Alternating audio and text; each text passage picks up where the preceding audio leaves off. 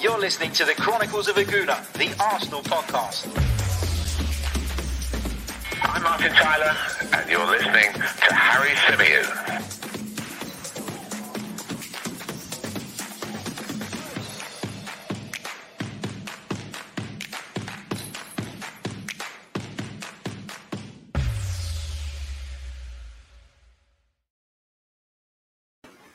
Hello and welcome back to the Chronicles of a Gooner, the Arsenal podcast brought to you by 90 Min. As ever, I'm your host, Harry Symeou, and this is another edition of our Five Things series. It's a new series that we're going to be bringing you over the course of the new season. It could be five things we learnt from a specific match. It could be five things we learnt about a specific player.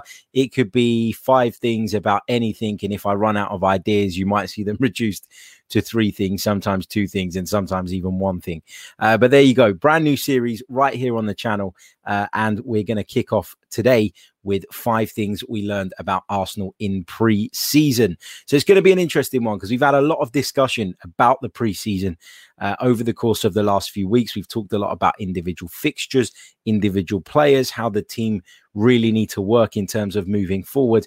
And what we're going to do here is condense that down into five things I think we've learned from what's occurred so far in pre-season not just in terms of the matches we've played but in terms of our transfer activity in terms of the wider picture uh, so there is plenty to think about plenty to discuss and i've tried to condense it into this f- uh, list of five i guess uh, so that i can share it with you guys the rain is beating down here in North London. It is a horrible, miserable day. Uh, you can probably hear the rain beating down on the roof.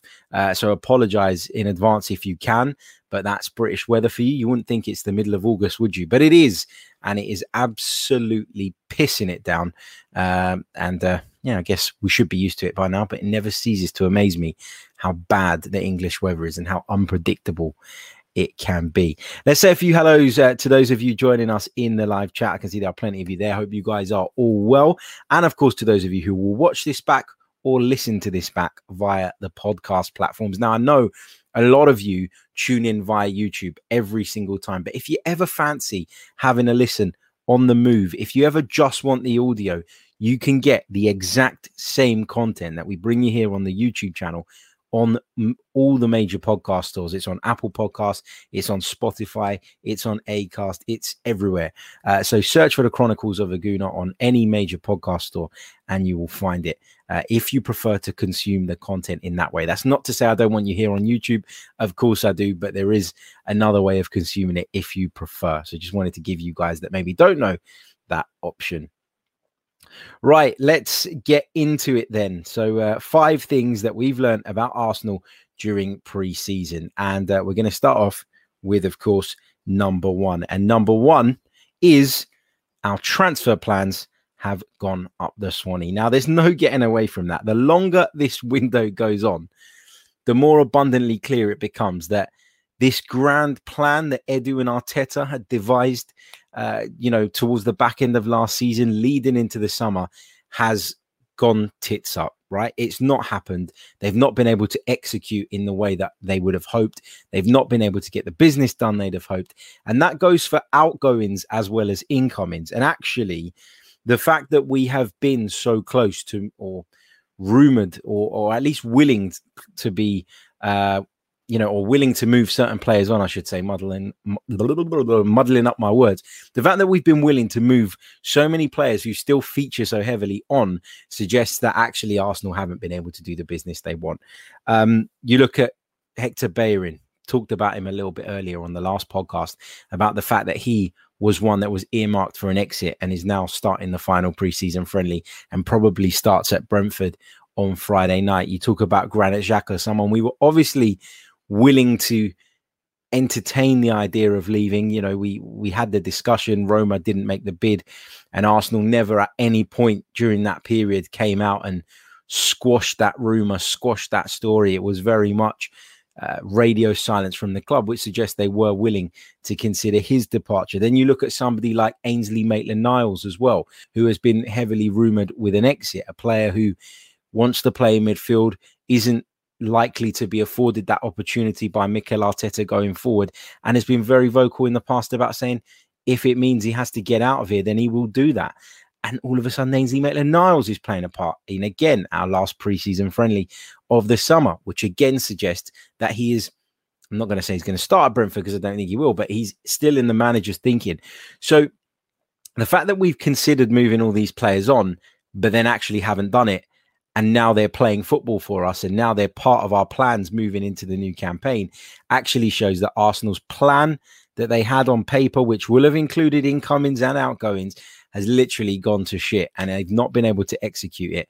And it's largely why we are just days away from the season with many Arsenal fans unhappy and feeling as though there is a lot more business that needs to be done. Uh, let's go over to the comments. Um, you know, you know, we'll park the comments. We'll come back to the comments at the end. Uh, let me give you the five things first. Let me keep the flow going. Uh, so, number one, as I say, our transfer plans have gone up the Swanee. And uh, as I say, the longer this window goes on, the more abundantly clear that becomes.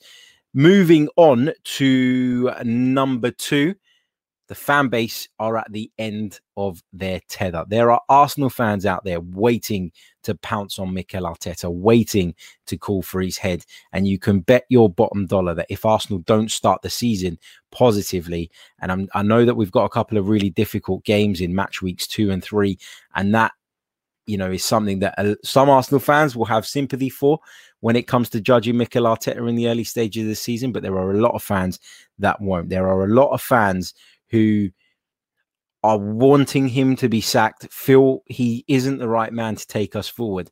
And I think the fact that you've seen a huge overreaction, the kind of which I don't think we've seen from any other club during preseason when their results have maybe been a little bit questionable, suggests that the fans, as I say, are at the end of their tether with Mikel Arteta, and there is no room for error moving forward for the Spaniard.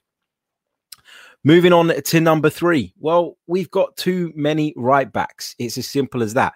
Arsenal have too many right backs at the club. I've touched on Bellerin, I've touched on Maitland Niles, and I haven't even mentioned Callum Chambers and Cedric Soares, all of whom are comfortable playing in the right back position. That is one, two, three, four right backs at Arsenal Football Club. Yet the fan base's priority is to get in another right back. Look, I think we can all agree that we can upgrade on those right backs, that there are better right backs out there than Bellerin, then Cedric, then Chambers, then Maitland Niles. I think we all accept that.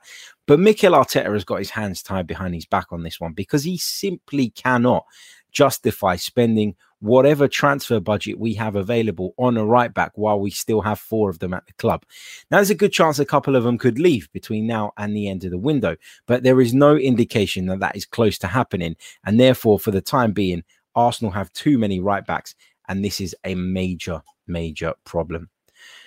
Moving on to number four, and number four is that we still probably need to add a little bit more variety to our build up play. I think that Arsenal have become really predictable under Mikel Arteta. Arsenal do pretty well for the most part in building the ball out from the defense and into the midfield.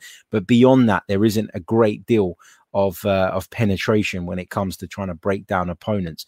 Now, why is that? I think that naturally teams give you space in the wider areas. They'd rather defend the width for their penalty area. That is the priority. And I think naturally, as teams retreat against us and they do tuck into these narrow shapes, you end up seeing that little bit more space in the wide positions. You see Tierney getting forward, you see Bellerin on the right getting forward, and you see our wingers uh, trying to operate in those spaces too. But unfortunately, it's very rare that you're going to score a goal directly from that kind of position, right? You need to pick someone out in the middle.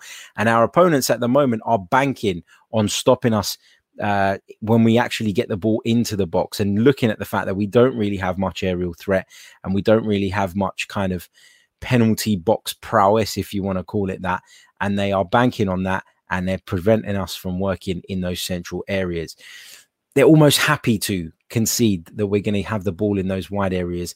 And we have become too predictable in that sense. It's why we need another creative midfield player. It's why we need someone who can operate centrally and take some of that creative burden off of Emile Smith Rowe and hopefully get some more out of the players around him. Now, look, it feels like this is an this has been an issue, hasn't it, since Mikel Arteta took over? That we've been quite happy and willing to play the ball out to the wide areas and put crosses into the box. and we seem to not get people on them. I remember there was a point last season when we were talking about how bad things were, where we kept referring to those crossing stats, how many times Arsenal put the ball into the box. But it means nothing if you can't get players on the end of those crosses and and you can't subsequently score goals or at least get efforts on target. So it's a it's a big problem. Arsenal for me in their build up play are too predictable. And I'd have hoped that over the summer there would have been some changes there. We would have seen a little bit more of a difference and we would have seen uh, a little bit more variety added to the game. Moving on to number five, and this is a positive. So I wanted to save it till last because I did want to bring a positive uh, up, and it's always good to end on a positive because then you go away in a positive mood.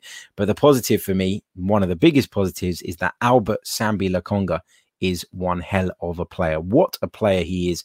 Uh, brilliant in terms of his uh, ability on the ball, picks up the right positions, controls the ball excellently, always looking to move the ball forward, playing passes between the lines. And I think looking at Albert Sambi Lokonga, uh, granted it was just in preseason, I think that he is at a level where he should be, for me anyway, starting ahead of Mohamed Elneny when we travel to Brentford on Friday night. So, Number five, and my positive on the list is Albert Sambi Lokonga. What an absolute baller. Now, I think we've also got to talk about the fact that you know, I'm wary of jumping to too many conclusions off the back of preseason. But the other thing, I guess, is that while we have kind of noticed some problems and some issues, and there are some real concerns, I think that we've kind of got so bogged down in the fact that we haven't brought in as many players as we'd like and all of that jazz that we've kind of overlooked the fact that Arsenal were much improved in the second half of last season.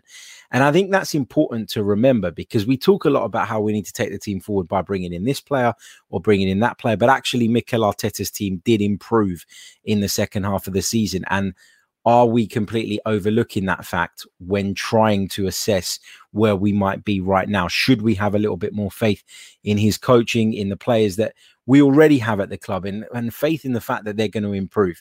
Honestly, I don't really know, uh, but it is something to consider when making your argument for sure. Uh, so we're going to have to wait and see how that plays out. But yeah, five things we've learned from preseason. Just to summarize uh, once again, uh, number one, our transfer plans, well, they've definitely gone up the Swanee, haven't they? We haven't been able to shift out the players that we'd like, and subsequently, we haven't been able to bring in the players that we'd like. Uh, number two, is that our fans are already at their end of their tether with Mikel Arteta. Many were towards the back end of last season. And I think now what you're seeing is fans waiting almost to pounce on every mistake that Mikel Arteta and Arsenal make. It's not a great way to start the season in terms of the mood around the club, but the reaction to some of the preseason results has told me that he is on he could be on borrowed time if he doesn't pick up results immediately. Number three is that we've got too many right backs at the club. We need to shift some of them. It's as simple as that. And we need to make a decision on who is going to play and who isn't. We thought that Bellerin was headed for the exit. We thought that it was a toss up between Chambers and Soares. And then Bellerin starts. And then when he makes a change, he doesn't even bring on Cedric, who we thought might even start at Brentford. Instead, he turns to Ainsley Maitland-Niles. So two many bloody right backs at the club. Uh, number four, we still need to add more variety to our build up play. We need to carry the ball more in those central areas, in my opinion. I think sometimes that's how you break people down. You drive and run with the ball rather than the tiki taka passing left and right. Um, I think we do have a predictable pattern of play where we move the ball out to the wide areas and teams are finding that quite easy to defend against. And number five, well, Lokonga, what a baller. Uh, really pleased by that signing. I said it at the time, I said it in the lead up to the signing that he was a really big talent and someone we should look forward to uh, seeing in an Arsenal shirt. And I think what we've seen in preseason so far certainly suggests that. Right. Uh, before we move on, and we're going to take some of your questions, we're going to spend the majority of this show, in fact, taking you guys' questions from the chat box. So make sure you get some of those in if you haven't done so already. Pop a little cue in the chat box so that I can pick them out from the chat easily and get involved. This show is brought to you by manscaped.com. So for all your male grooming needs, head over to their website. Uh, check out the Lawnmower 4.0. It's a great piece of equipment, and I promise you, your partner will thank you. Head over and use our discount code, which is 90min20, and you'll receive 20% off as well as free shipping on your order can't go wrong with a bit of manscaped. Uh, also if you haven't subscribed to the channel already what are you waiting for? Get subscribed to the channel because we are edging closer towards that target of 15,000 YouTube subscribers. Now when I mapped out last season was it? No I mapped out at the beginning of the year where we wanted to get in terms of the podcast uh, in terms of numbers wise as we continue to build it and kind of continue the growth. And I mapped out that I wanted to see us hit 15k subscribers on YouTube by the end of 2021. So we could potentially achieve that. Actually, we will. We should achieve that uh, by the end of August, if not sooner. We're only about 60 subscribers away. So if you are new to the channel, please do hit that subscribe button. It really, really helps. Leave a like on the video. And if you want to go one further and become a member, you can do so as well by clicking on the link in the description. Also, just before we go over to the chat box and take uh, some of your questions, I want to say a big, uh, first of all, thank you for his support of the channel all the time. And that is uh, to our brilliant, uh, brilliant member, Tereak, who is in the chat box all the time, is in the Discord server all the time. Uh, we talk regularly via DMs. He's he's an absolute uh, legend of a guy. He's a great guy. He's uh, he started his own YouTube channel called Tereak Talks, and um, he's talking about football. And listen, it is a fantastic channel. And he has said to me that he would love to kind of build the kind of community that we've got here, where people debate, discuss respectfully. And uh, listen, Tereak's going to go far. He's doing a great thing. And uh, what I would love you guys all to do, and I'm going to put the link in the description uh, in uh, just a bit when the video finishes because I forgot to do it before. I've got to be honest. Uh, but check out Tereak Talks' YouTube channel. It's a brand new channel, and uh, the link is in the description. Support one of our members, get behind him. I know lots of you in the Discord server uh, know him very, very well, and we're all delighted for you, mate. So best of luck with your new channel, and make sure people that you check it out. Right, let's take some of these questions um, or, and some comments as well. We'll take this comment first uh, from Alex McCarthy, who says, We have a right to pounce on Arteta when it goes bad because he's making consistent mid, uh, mistakes on the field and hasn't learned a thing. Now, that's in response to one of my five things that we've learned. And one of my five things, as I say, I think it was number two. Yep, number two uh, that Arsenal fans are at the end of their tether with Mikel Arteta. And I think fans have got a right to be disappointed with where we currently are and to be frustrated with the way this summer's gone so far. But preseason results are not the be all and end all. And we have to remember that. All I'm saying is that, and I know Alex is not one of these people. Alex is a member of the channel. Alex is someone who uh, we communicate with regularly. But there are a lot of people who are almost in a place where they're waiting for him to fail. And I, I'm not going to say I was waiting for Unai Emery to fail, but I did get to a place where I was expecting him to fail towards the end of his tenure. And that's a really horrible place to be in as a fan because what happens is you're not wanting your team to lose, right? No fan does. Nobody ever wants to see their team lose. But what happens is that you get to a place where you're so disengaged and disgruntled with what you're watching every week that it actually sucks all the fun out of supporting your football club. And I was in that place with Unai Emery, and that's why I wanted him to go so much. Um, with Mikel Arteta, I do think that he's made mistakes. I do think that there have been a lot of decisions that have left me baffled, confused, that I still to this day don't understand. But also, I think that a lot of the issues that he is dealing with right now are issues that are historic ones, issues that have been created by past regimes, by people making poor decisions. For example, uh, you know, some of the players that we're trying to move on, the reason they're on these big mega contracts is not because of Mikel Arteta. It's because they were given those contracts prior to even his arrival. And so not everything is is to blame on the people of the past. And Mikel Arteta as the manager of the football club, he's not even the head coach anymore, he's the manager has a responsibility to deliver results and take the team forward. But the reason I've been a little bit more patient with him is because of those reasons I've just explained. There are a lot of issues that are historic issues. And I don't mind people getting upset and frustrated by performances, by displays, by decisions, uh, by tactical choices when it's justified. The reason I added that point in there is because I, I, you know, I don't care about preseason. I honestly don't. Like, I, I sat there yesterday and watched us lose to Spurs, and I couldn't couldn't care less. Like, obviously, in the moment, I was a little bit disappointed. But had we lost to Spurs in the Premier League, it had taken me days to get over it. I'd have been in a foul mood all evening. I wouldn't have wanted to speak to or engage with anyone. And instead, as soon as the game finished yesterday, I turned my TV off, walked down the garden back into the house, and got on with it. Simple as that, because it's a preseason friendly. And I just I, I find some of the reaction to some of these preseason games has been a little bit OTT. Big hello uh, to uh, Wandering Minstrel. Hello, sir. Hope you are well. Uh, let's take this one from channel SHU. Arteta said many times last season how he never had a preseason. Now he has, and nothing has changed. He dug his grave with that excuse, and the fans in the stadium are going to push him on it. Agree? Yeah, um, I do agree that he he used that as an excuse. But for me, last season it was a valid excuse because the way things had gone. You know, it was a really shit time in terms of COVID. Football wasn't the same without fans, but equally, you know, he had what a couple of weeks to turn the team around for the new season. And a lot of people had sympathy for that. And I get that. This time it is different. It's still not been an ideal preseason. Let's be honest. We had a preseason tour planned that had to be cancelled right at the last minute due to a COVID outbreak.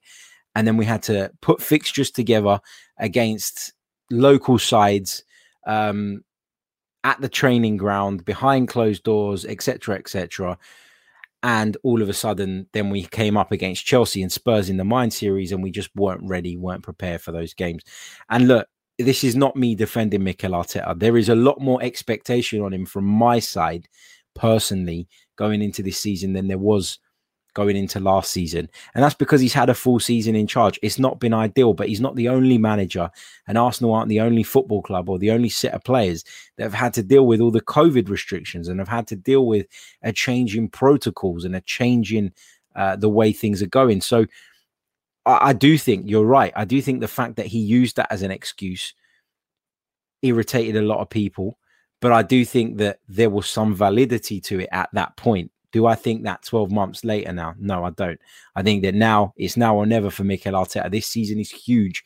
It is key. And if he doesn't improve the side and if he doesn't deliver, he should be sacked. You know, I, will say that happily. You know, I'm a big supporter of Mikel Arteta. I think he has got the right ideas, but you know, you, you can have the right ideas, but if you can't actually execute that plan, then it's pointless and and there will come a time where you need to realize that things don't always go to plan and it's your adaptability and your um, ability to respond to those situations that defines whether you're a good manager or not.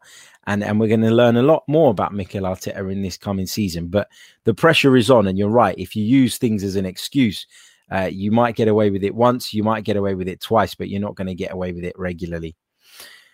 Uh, let's take some more questions. Uh, Darmesh is reporting some news about Liverpool and Saul Niguez. Um, I haven't seen that yet, but we'll talk about that on our upcoming Premier League show. I'm sure if there's any truth in it. Uh, good afternoon to Matt. Uh, a Gooners Onyx Lens. Have I said that right? Uh, says, question. I'm worried about Partey and these injuries that he never seemed to get at Atleti. Are you? He is so good. I love to watch him. Yeah, look, it's a massive concern. It was a massive concern last season. It was really frustrating because we'd all kind of jumped on the bandwagon, the hype wagon, if you like it, after Thomas Partey signed for the club. We were all delighted because he was that combative yet classy midfielder that we'd been looking for for years and years and years. And there were people going around saying he was the new Patrick Vieira and that we'd only finally replaced Patrick Vieira, like what, some 15 years after his departure. But it it is disappointing that he keeps picking up these injuries. I think what frustrated me about the game against Chelsea last week at the Emirates Stadium was yes, he needed minutes, so did everybody. But when he went down with that injury, why did we allow him to go back on the pitch and continue? I've talked so much about how preseason friendlies, in terms of their results, don't really matter. And granted, you know, Mikel Arteta would have wanted to give him minutes uh, as many as possible in the lead up to the season. He is such an imperative part of this team, and especially even more so moving forward, that I can't understand why he was allowed to jog back on the pitch and continue and potentially, I'm not saying he did, but potentially aggravate that injury even more. It is a massive concern. And when you go and spend 45 million pound on a player and you can't rely on him to at the bare minimum stay fit, it's a big, big problem, isn't it? And so when people sit there and they slag off Xhaka and they talk about other midfielders within the club that we have and they say they're not good enough, you know, whether you like them or not, completely killing them confidence wise and digging them out time after time after time is not doing us any favors because the reality is we need those players. They're going to be an integral part of our season because of the fact that Thomas Partey is so injury prone, it seems, since he's joined Arsenal anyway. Uh, Don Saki says, What have you seen to justify that Arteta is a good manager? He keeps repeating mistakes. His build up is predictable, and it does seem like the job is too big for him. Uh, what have I seen from Arteta to justify that he's a good manager? I think at times, to be fair to Mikel Arteta, he's done very well in uh, nullifying opponents. I think he's been very, very good at um, making Arsenal difficult to break down, difficult to beat. I think with Mikel Arteta, what a lot of people um, kind of say is, oh, you know, he's a B Tech Pep Guardiola. He must be uh, taking ideas from Pep Guardiola because he worked with him. And I think what what Mikel Arteta is as a manager, as a football manager, is I think he's a bit of an idealist. I think he's got uh, an idea of how he wants his team to play football, and I think that that idea is the right idea, but you can't always execute specifics uh, in the way that you want if your team, your players, and those around you are not quite good enough to do it. So, what have I seen from Mikel Arteta to justify that he's a good manager? I've seen him tactically get it right in some of our biggest games.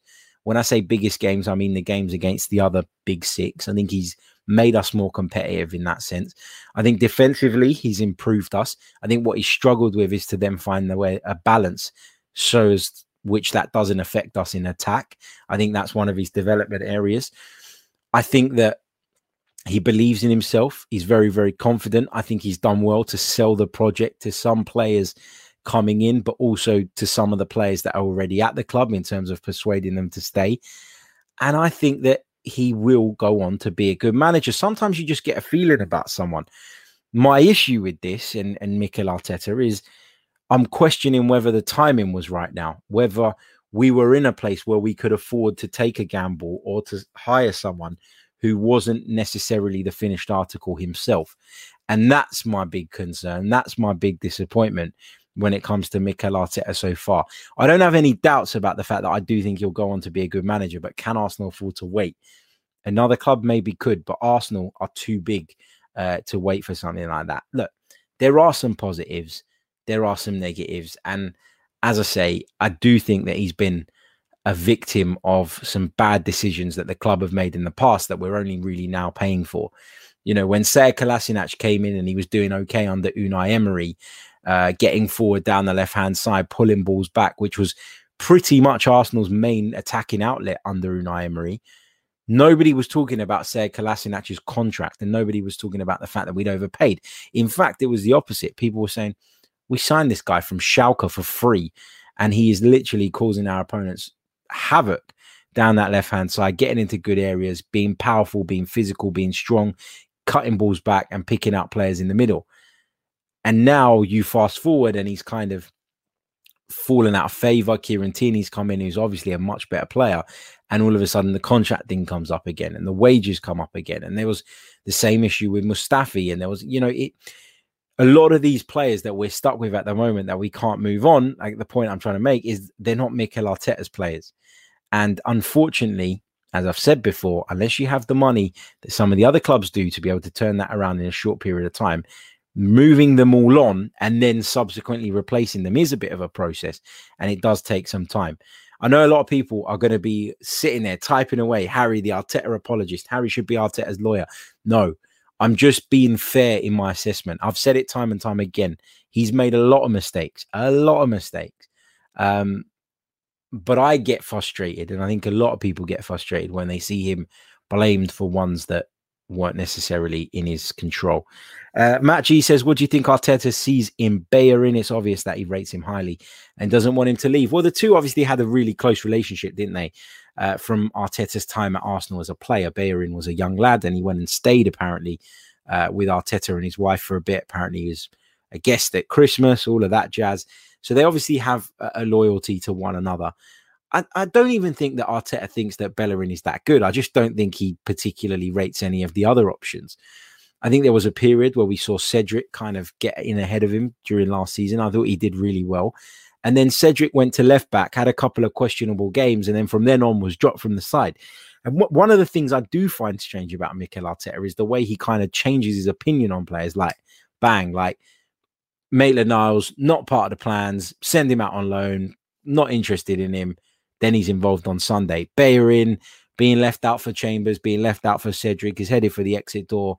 And then the lack of interest, I guess, has maybe changed Arteta's opinion. And all of a sudden, Bellerin's a key part of the side again. Same with Xhaka, quite willing to entertain offers for him. And bang, all of a sudden, he's the most important player in our team again. And he's going to play week in, week out. So it's these U turns in decisions with Arteta that I do find a little bit strange. Bellerin, I don't think is that great. I just think that he's the best of a bad bunch. And the problem at Arsenal right now is you can say that about a lot of players in a lot of different positions. Alan Kay says, uh, Harry, if Arteta knew he had a limited budget, we didn't address the midfield, which everyone knew was our highest priority, instead of paying 50 million for Ben White, although he is good. Yeah, that's a good point. You know, it is a good point, And it feels like Arsenal have been doing things a little bit backwards because I'm not saying we didn't need a centre half. I think over the summer, I actually came to the realization a little bit more that that was one of the priority areas, but it's not more of a priority, or it wasn't more of a priority, in my opinion, going into the summer than the center of midfield. So, so to not see that addressed up until this point has been uh, for sure the biggest frustration. And also, you know, if you've got 50 million that you can throw at a central defender, who, let's face it, has had one season in the Premier League. It is a bit of a gamble. I'm happy that we signed him, and I think he'll go on to be a very good player for us. But it was a bit of a gamble. And you're right. We talk about Mikel being a really risk averse manager in terms of the way he sets up his teams, in terms of the transfers he makes. Yet that feels like a massive gamble. Strange. Pete Geary says, Harry, thoughts on Aubameyang? Um, are you worried about his performances going into the season? Yeah, uh, I am, but I was worried about Aubameyang's performances last season as well. Talked about it time and time again. He just disrupts the balance of the side for me when he plays out on that left flank. We're not getting the best out of him. But equally, we don't get enough out of him in the centre forward position. I don't think at the moment to justify him starting. Look, it sounds like a really harsh decision, but Aubameyang being left out of the side for me wouldn't be the most outrageous decision in the world now. And if he was left out, I don't think many or too many anyway would have major complaints about it. Do I still think there's a top player in there? Of course I do.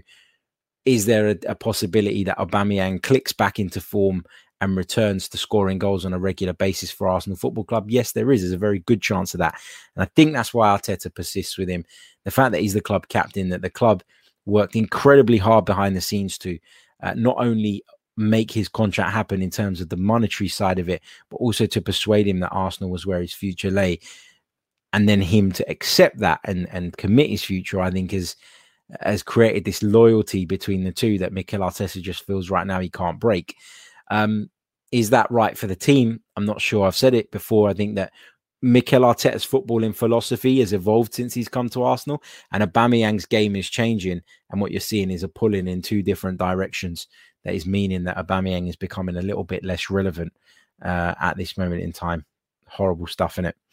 Uh, Marshall B says, How far into the season is reasonable to lose our collective minds? Uh, five games, 10 games. I think 10 games is a decent barometer in terms of judging uh, you know, whether Arsenal have made strides forward. I think five games is a little bit harsh, especially when you consider the the opening fixtures that we have. Uh, Chelsea, Manchester City, of course, both, um, you know, both uh, Champions League finalists last season. Both of them are going to strengthen significantly in this window. Man City have already brought in Jack Grealish and are rumored to be going after Harry Kane. Chelsea have brought in Romelu Lukaku, which, in my opinion, under Thomas Tuchel was the only thing they were really missing a top, top striker. But as I say, looking at Arsenal's fixtures, trip to Brentford on Friday, uh, difficult game, Brentford Community Stadium, Brentford's first ever game in the big time. They're going to be buzzing for it. Chelsea, uh, then to follow at home at the Emirates Stadium. Then it's a trip to Manchester City. Then we take on Norwich and Burnley. Um, Norwich at home, Burnley away before the first North London derby of the season, in which we face Tottenham Hotspur. So the first five games is, you know, what first five games of those five games, one, two, uh, three, three of the first six games are against sides uh, that you would say are of the traditional big six. And so I do think five games is not long enough to make a reasonable judgment. I think you can make a judgment, and I'm sure we will, and we'll talk about it and we'll try and work out what's different, what's not, what's good, what's bad. But I do think that five games in would be too early to be calling for his head. But the reason he's in this position is because of how disappointing last season was. So you can't have that much sympathy for him. Uh, Nyasha says, uh, Do you see finishing seventh this season as progression? If not, what do you see as progression? No, for me, progression is finishing in the top six a good season for Arsenal is finishing in the top six. A good, a very good season will be finishing in the top four. And when I say finishing the top six, I expect us to be competing for the top four. We might well fall short, but I want us to be competitive in that area that's the progression that we need to see. This is Arsenal Football Club. You know, this is not your local club down the road who get three, 4,000 in through the door and you're just happy to be there supporting your local boys. This is one of the biggest football clubs in world football and there needs to be movement forward and there needs to be progression. So for me, progression would be a top six finish. Nothing less than that is acceptable, in my opinion. Anything less than that, and he should be shown the door. Uh, let's see what else we've got. Um, Marshall B with an interesting comment says, I think in, uh, Arteta is actually quite good when he's forced to work instinctively. I think once he has the opportunity to brood and tinker, he gets his own way. Uh, what else have we got? Uh, let's see, let's see, let's see. Uh, Raheel says, Hey, Harry, what are your predictions for the top four this season and how far off will Arsenal finish? I don't think Arsenal will be in the top four which is a worry. Uh, I think, look, if we're within six to nine points of it, then I think that would have been progression because it's within touching distance. But that is that is the bare minimum. I, I think the top four will be Chelsea, City, United, and Liverpool in no particular order, but that's what I expect uh, the top four to be come the end of the season. Uh, what else have we got? Um, some of you asking me how many points uh, we're going to take from those first five games. And I don't really want to get into that because I want to save it for the season preview that we've got coming out a little bit later on this week. There is uh, lots to get through this week, content wise. Uh, we're going to be bringing you so, so much in the build up to the new season. And then, of course, reaction to that game against uh, Brentford on Friday night. I had to think about that for a minute. My God. Uh, Matt says, Harry, why do you think there have been so many pundits and hosts saying Maddison moving to Arsenal is a step down? Uh, strange that so many are commenting on this potential move. Listen, I don't care on what planet you live, there is no way that moving from Leicester City to Arsenal is a step down. It isn't. Arsenal going through a difficult period at the moment. Granted, uh, Leicester City are going through probably the best period uh, that they've ever had. But Arsenal is a huge football club. Arsenal has a much bigger appeal than Leicester City does. And I honestly believe that. You know, it's, it's pundits wanting to have a go at Arsenal. And we know that there are a number of pundits out there who revel in that. And you know why? Because we've got such a big fan base, because we are relevant in the sense of how powerful our voices are as Arsenal fans. And these people, they like to stir it up. They like to rile Arsenal fans because it keeps them in the public eye. And I genuinely do believe that. Listen, I've been on national radio shows where I've been asked to change my opinion on something by a producer to to be more controversial and to spark a debate that I don't even think is worth having. So I know that that shit goes on, and I know that there are a lot of pundits out there who are playing that clickbait game and uh, and want to reel you in. And uh, so just uh, yeah, try not to fall into it. it. As I say, Matt, I don't know about you, but for me, there's no way that Arsenal and Leicester, club wise, are even on the same planet.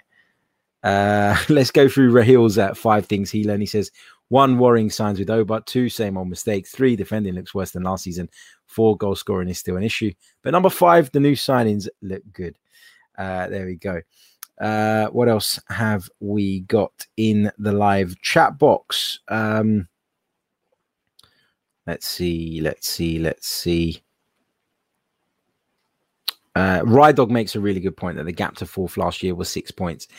And, and I was talking about sort of wanting to be closer to it distance wise. Yeah, but for me, there's a difference between ending up six points off of the top four and being in the race because I don't think at any point in the season we ever looked like we were really in the race. I think what happens is towards the end of the season, clubs' priorities shift. Um, those in that are kind of guaranteed for a top four or very confident of making it we'll start to look at some of the cup competitions and how they can progress in there. You'll see drop offs, etc., etc.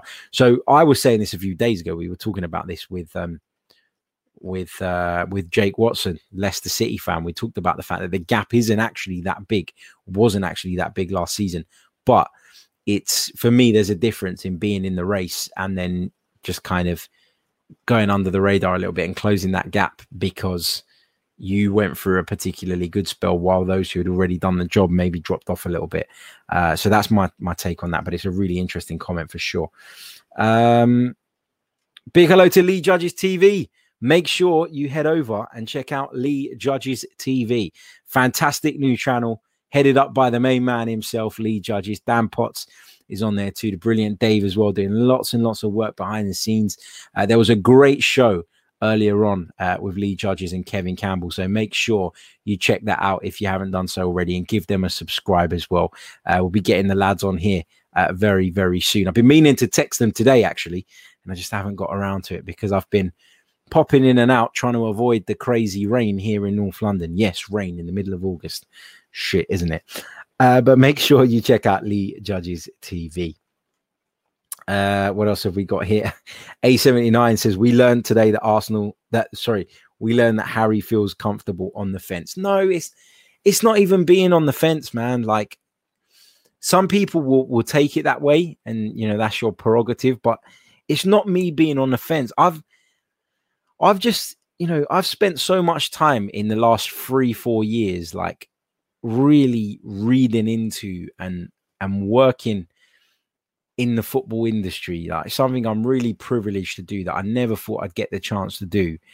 And the way I got into it and the way I built this podcast to what it is today and the way I kind of secured some of the work that I have, which I'm very fortunate to have had. And you know, there's been some great people that have given me that work, is by being quite reasonable in my opinions, or at least I think reasonable in my opinions, by being able to articulate my points, but also looking at the flip side of the argument.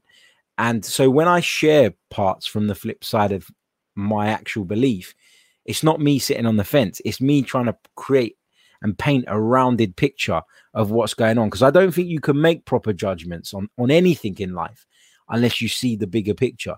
There's multiple sides to every single story. So that's what I'm trying to do and and that's why I'm not massively confident that Mikel Arteta is going to take us forward. But equally, I'm not standing there shouting for his head because I do recognize, aside from the fact that I think he's made mistakes, that a lot of the mistakes and problems and issues are a hangover from what went before him. So that's all it is. It's not me sitting on the fence. I've got my opinion. I think Mikel Arteta needs to do it this season or he's got to go. It's as simple as that. I think last season was too early to judge. It was his first full season. And I gave him some leeway because of all the problems that we already discussed. But there is no more leeway with Mikel Arteta. And I promise you, you won't be hearing that from me if things continue in the same vein. Zeb says, How was your football the other day? Yeah, it was great. Great to be back on a football pitch uh, for the best part of two after the best part of two years, man. Um, had a really bad injury about three years ago, four years ago now, maybe, and uh, really lacked the confidence to go back and play again because I was a big uh, footballer in my day in terms of uh, the amount I played anyway. We won't go into the rest of it, but yeah, you know, ever since that injury, I have gone back to football. I joined an 11 a side team a couple of seasons ago, and I never I never felt comfortable to to play for long periods without feeling twinges in my knee and feeling worried about what might happen if my knee went again. I had an operation on it and it just it isn't as strong as it used to be. But look, um, got together with some friends and gone back to five aside, and it is a non-competitive, safe environment for me to kind of build that strength back in the leg um, and you know, and build my fitness because yeah, it's gone. Uh, but yeah, so it was great, and um, that when you play with mates, you you can't beat it. You know, it's it's a great thing from a social perspective, but also from a health and fitness perspective as well. Something I definitely needed to do. Uh, so yeah, uh, looking uh, looking forward uh, to going back this week. Hopefully, it's not raining by then, but who knows. Uh, let's say a big hello to Jay Dubia. Says, "Hey mate, new camera looking good. If you need any tech advice, moving forward, give me a shout. We'll do, mate. Thank you. Uh, Rahil says you're reasonable rather than just screaming, swearing, and shouting. You put your points across calmly, and that's why I enjoy your channel with great tactical insights. Thank you very much. Uh, says that Harry, sometimes we lack confidence on the ball. What do you think are the reasons behind that? Um, that's a really interesting one because sometimes I just think it's not the right type of players. Like we don't have the right type of players in some of those positions. And again, I don't want to go back to me playing football, but I'm one of those super arrogant players when I play football. Like there's not a, a thing I don't believe I can do, and I nine times out of ten I can't do it. Like I'll still, but I'll still take a shot from 45 yards. I'll still try and run through a defense when there's five or six players back because first of all, I'm not in a pressured environment, but also you know, you what's the point if you don't try and challenge yourself? And I do think that we've got some players in the group that are willing to do that. For example, I think Emile Smith Rowe is happy to receive the ball on a turn in a tight space and take the ball and drive at people. And that shows the confidence he has in his own ability. I think Nicola Pepe can be the same. I think he's very good in that sense, in that he will just cut in and have a shot if he if he wants to, and he will take um, someone on and he he will do at times what looks a bit OTT. And I just think we don't have enough of those players in the attacking areas. We've got far too many players who just want to take a touch, get the ball under control, and play it square, and then take a touch and turn and play it the other way, and then take a touch and do the same thing. And sometimes, actually, when you are trying to break down stubborn defenses, the only way to do that is by having a bit of confidence and going on a run picking up the ball, driving, doing something a little bit out of the ordinary, a bit outside of the box, something a little bit unpredictable. And I don't think we've got enough unpredictable players in that team at times. Um, what else have we got? Let's take one more uh, question before we wrap it up. Uh, just a quick reminder if you haven't done so already, make sure you've hit that like button. Let's have a quick uh, look at how many of you have uh, done that already because it does really help the channel. There's 245 of you right now on YouTube, but we've only got 64 likes. So let's try and get that up to 100. It only needs 35 more of you.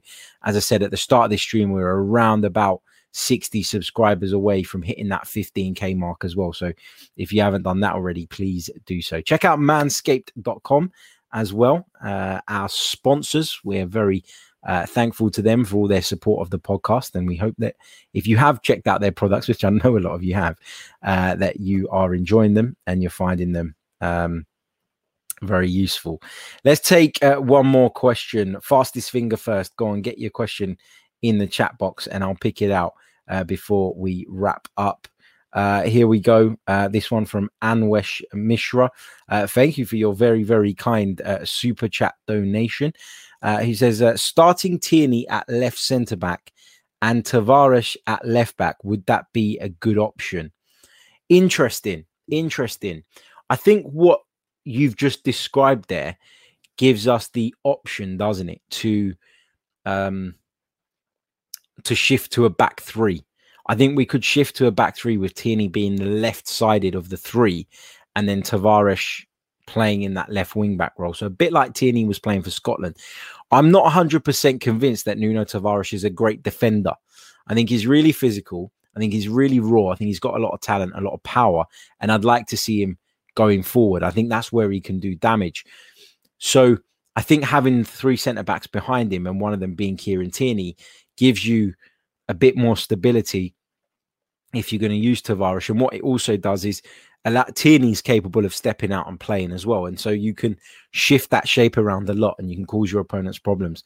I think Tierney at left centre back and Tavares at left back is good in a back three with wing backs. I'm not sure that I would do it in a back four with Tierney playing as a traditional centre back and Tavares playing as a out and out left back.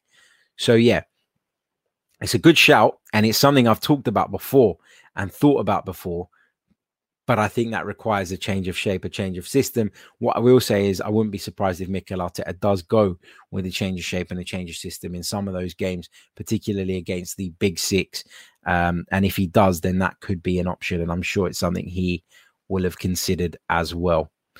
Right, we are going to leave it there. Don't forget, hit the like button on your way out. Subscribe to the channel if you're new. Just to summarize before we leave, our five things that we've learned from Arsenal's pre-season. Number one, our transfer plans have gone up the Swanee. Arsenal heavily reliant in moving players out. You feel this summer haven't been able to do that, and that has definitely scuppered at some of our plans. That's becoming more and more evident as the window goes on.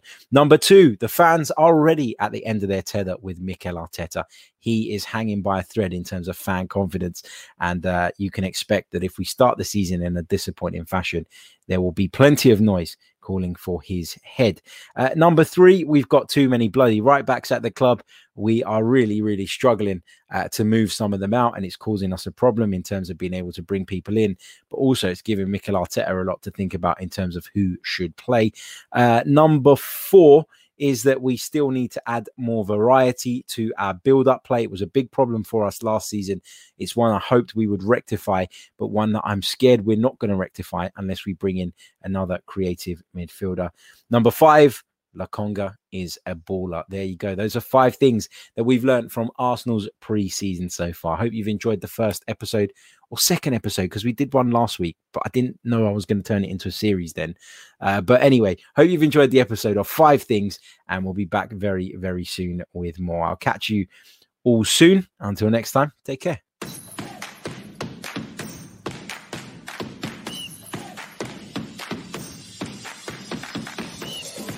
Listening to the Chronicles of a Gooner, the Arsenal podcast. I'm Martin Tyler, and you're listening to Harry Symeou.